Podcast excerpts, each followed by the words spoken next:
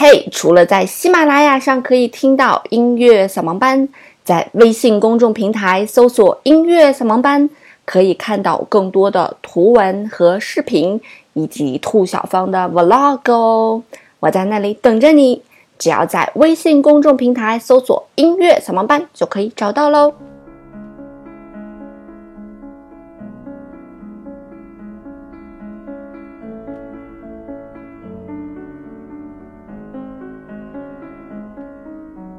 音乐不迷路，就在扫盲班。嘿，手机前亲爱的你们好，欢迎来到今天的音乐扫盲班。前面的这个作品的感觉是不是超级熟悉呢？那么这首作品就是来自于贝多芬最最最最最最著名的奏鸣曲之一《月光》。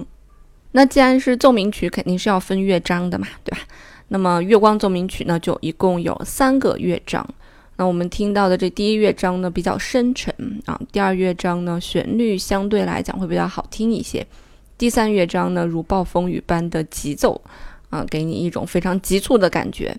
那么这是三个乐章的基本速度会给你带来的一个大致的感觉哈。那其实这首作品非常非常的有趣儿，它有趣儿就在于它的这个名字。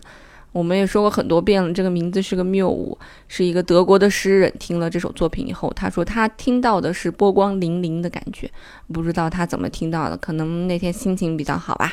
啊，但其实贝多芬在写这首作品的时候，根本和什么波光粼粼完全没有关系。还有我们小学课本里面有一篇著名的谬误文章，啊，什么贝多芬听见了眼下的女孩说啊，哥哥没有钱，没有办法去听贝多芬的演奏会。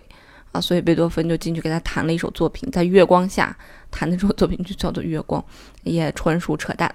我记得在我小的时候，嗯，这个上这一节语文课的时候，我们语文老师当时特别负责，拿了一个那种小录音机来说，今天我们要给大家讲贝多芬的《月光》，我先把这首曲子给大家放一下，带大家先听一下有什么样的感觉。啪一按下去，放了一首德彪西的《月光》。所以德彪西的那首《月光》就叫做《月光》，而贝多芬的这首《月光》叫做《月光奏鸣曲》啊，还是有差别的。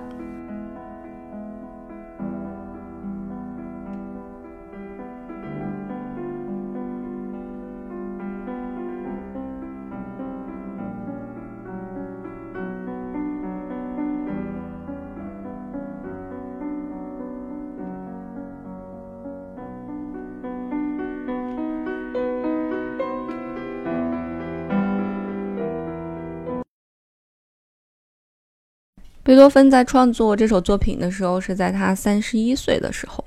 啊，有人把这个手稿给他抛到了网上，然后并且说，与贝多芬那些重大的作品相比啊，涂涂改改的作品相比，这部作品显然没有那么多的涂改，好似贝多芬即兴创作的一样。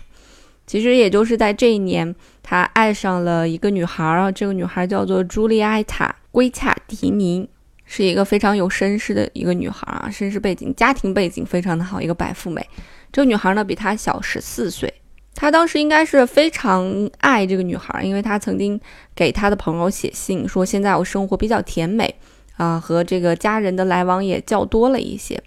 这个变化呢是一个亲爱的姑娘的魅力促成的。她爱我，我也爱她。这是两年来我初次遇到的幸福的日子，幸运的日子。”在贝多芬二十二岁离开了自己的故乡波恩，来到了维也纳。那不久呢，其实他的耳疾就隐隐发作了。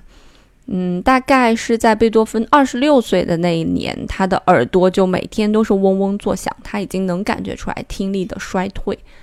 嗯，最开始他非常害怕这件事情，所以他也就一个人守着这个秘密，也经常就是不去一些社交场合，他怕被人拆穿。啊，跟别人说话的时候呢，或者看音乐剧的时候，需要很近啊，才能看懂、听懂人们在说什么。如果隔得很远，他看不清表情，他可能就什么都听不到，什么都看不懂，所以非常折磨啊。对于一个音乐家来讲，更是一种巨大的折磨。他为这段感情呢，付出了很高很高的代价啊。这段爱情让他感受到了自己的这个残疾，觉得他好像没有办法娶到他所爱的人。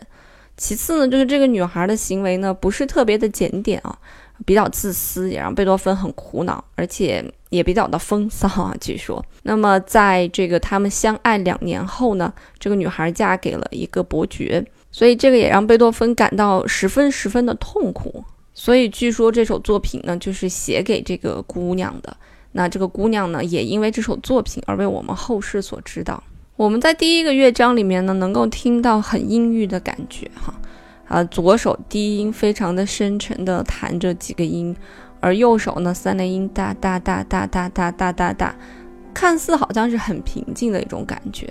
那么在几小节的前奏过后呢，就进入到了我们的旋律的阶段，也就是有三个声部了。那么这个旋律呢，在伴奏的这种暗涌的进行下呢，好像在吟诵着一首悲伤的诗一样，非常阴暗的感觉。虽然节奏没有太大的变化，音高也没有太多的起伏，但是就是简简单单的这几个呃伴奏的音型，却让你感觉心跟着在揪着动，也非常细腻的表现出贝多芬当时那种想说。又无法说透的痛苦的感觉。那么，在这一段大概一分二十秒左右的时候呢，又出现了第二主题，继续塑造着急促不安的情绪。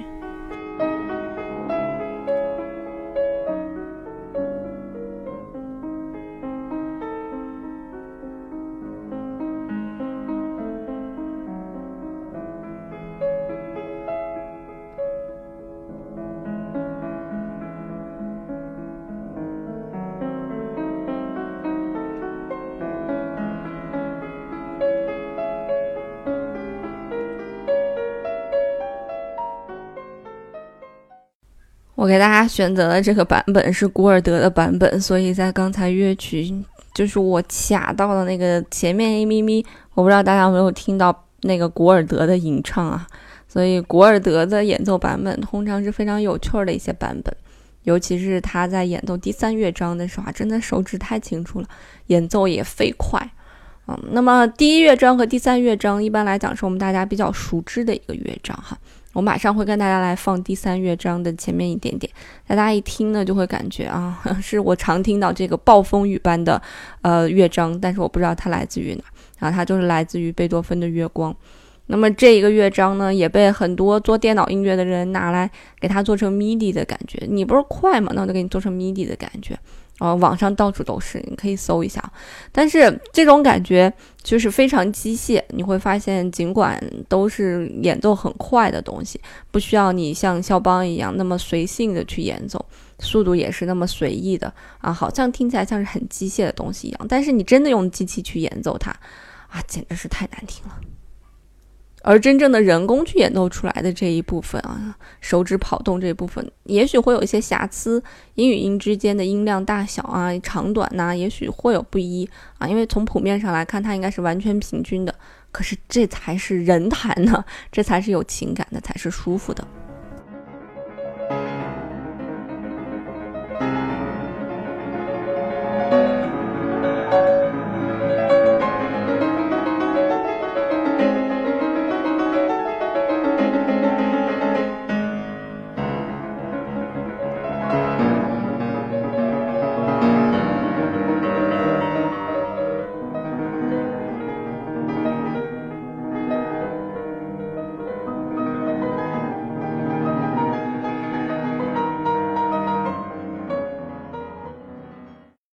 刚才我们听见的那一部分，就是由古尔德演奏的第三乐章的起始。每次听古尔德弹琴的时候，我就想起一句话，叫做“大珠小珠落一盘”。那么这个珍珠呢，是非常饱满的，一看就是很贵的珍珠，不是那种廉价的珍珠，因为颗颗都是一样大小，晶莹剔透啊，看着让人觉得特别赏心悦目。尤其是对于那些强迫症患者来说，这就是贝多芬的《月光》的第三乐章的起始。也是很多喜欢炫技啊，或者一些音乐会上面啊，经常会被拿来演奏的，因为一一开始就吸引人嘛。啊，大多数人听可能还是听不懂的，但是一看见哇，这噱头就觉得好棒，是吧？所以也有人讲，是不是这个月光整个第三乐章是最难弹的，一二乐章是好弹的，因为听起来又缓又慢，但其实里面的层次和嗯。涌动的情绪是不是只有掌握技巧的人才能掌握到的？是需要有乐感的人才可以演奏出来的。那么网上有一个帖子说，听贝多芬的《月光》，你听后的感觉是什么样子的？然后有人说说，我觉得这是一封情书。嗯，第一乐章是一个男人在心里默默地诉说着对女性的爱慕与柔情。比方说，白天的时候在窗边默默看着在花园里散步的女性，啊，装看书，但时不时眼神就从窗边飘过去，看正在喝茶的她，苦恼着对方喜欢怎样的男人。我觉得如此解释第一乐章有一点牵强，因为我觉得这种。呃，心情并不是说，嗯，找不到爱人，爱人不给你回应的那种悲伤啊，它积淀了很多东西在里面，积攒了很多东西在里面。嗯，我想贝多芬在当时，因为贝多芬其实从小就不太幸福，他爸酗酒，经常打他，他在音乐里面找到了一丝慰藉。反正他小时候，他爸喝醉酒就把他揪起来弹琴，啊，弹不好就暴打。然后他跟他妈妈关系比较不错，但是后来呢，也是贝多芬不到二十岁的时候，他妈妈就去世了。再加上耳疾的折磨、恋人离开的折磨，让他觉得好像自己每一段爱情都不顺利一样，好像自己的生活一直都不顺利一样。我觉得应该是带有了这种情感的积累，才造就了这个第一乐章的这种悲伤的情感啊。所以我觉得这个解释好像有一点不是那么通。那么第二乐章呢，说是男人开始展开了热烈的追求啊。第三乐章呢是告白被拒绝啊，要么就是女性的态度过于冷淡。总之就是大概感到自己付出这么多却得不到他期待的爱的回应啊。反正就是这样一个故事，是他听后的一个听后感。那也有人讲呢，说是在某些电影里面听到过，比方说《掠夺者》里面听到过啊。镜头是男主准备开枪自杀的时候听到的贝多芬的《月光》。所以就是一种痛苦和压抑的感觉，所以你会发现每个人在听音乐的时候都会有不同的情绪、不同的呃感觉赋予这个音乐，所以你也没必要太去纠结究竟这个音乐到底表达的什么。嗯，这个音乐表达的什么，你可能要更多的站在作曲家的角度去探究这个音乐到底能够表达什么，而且站在音乐家的角度来讲，你要对他整个的身世和他当时所经历的东西。有足够的了解，你可能才能感同身受那么一咪咪，因为你毕竟不是他嘛，对吧？所以，我越来越能够感觉到，其实创作，哪怕只是在一个节点的创作，都是很久很久的情绪的一种积淀的一种爆发，在一个时间点爆发，在一个时间点爆发。所以，看似是因为哪件事情去写的这个作品，可能那件事情只是一个爆发点而已，而真正影响了我们是整个的这个过程。那从听众的角度来讲呢，还要跟听众个人的自身经历，包括读书阅历都会有关系。如果你阅历越深，那有可能你听到的这个作品深度就会越深，有可能深到作曲家都没有感知到、都没有写到的那个地步。很多人都讲贝多芬是一个哲学家嘛，但我们大多数其实在听贝多芬的作品的时候，还是流于表面。可能大多数人还是更喜欢去听像莫扎特、舒伯特。呃，肖邦这种比较轻量级的一些作品，因为贝多芬的作品实在是太厚重了。但是从后世的音乐家的角度来讲，没有一个人不敬仰贝多芬的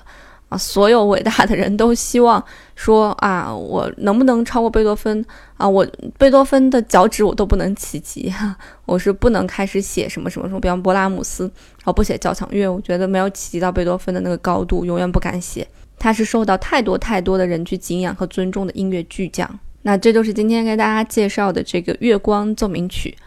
呃，在结尾的时候呢，我会给大家放上《月光奏鸣曲》的第一乐章。那我我在底下又新建了一个专辑，它叫做《一生必聆听的音乐》，就是我放上的副曲全部都是根据每一次标号的这个所讲解的作品的一个完整版的乐曲版本，大家可以去听一下。当然，版本非常的多，我只是随机选取了一个版本，并不一定是最好的版本，因为还是那句话嘛，每个人欣赏音乐角度是不一样的。所以大家可以，如果如果大家非常非常爱这个作品的话，我建议一定要去网上把所有的版本都听过来，再去听你最喜欢的版本，你会有不一样的音乐感受的。这也是培养你的音乐鉴赏力、音乐感受力的一个非常好的办法，不管是成人还是儿童。那最后呢，打一个广告，那就是我新开那个节目给宝贝听的这个音乐课、艺术课也开始了，叫做《宝贝玩艺术》。在里面呢，我会用故事的形式，然后搭配音乐，然后再有一些知识点，包括一些考级上面的知识点混搭在一起，想让宝贝们可以从小就能够感受到什么叫做真正的音乐，而不是在长大的时候只去听学猫叫、喵喵喵啊这种音乐。好了，音乐不迷路就在小盲班，我们下周见喽，拜拜。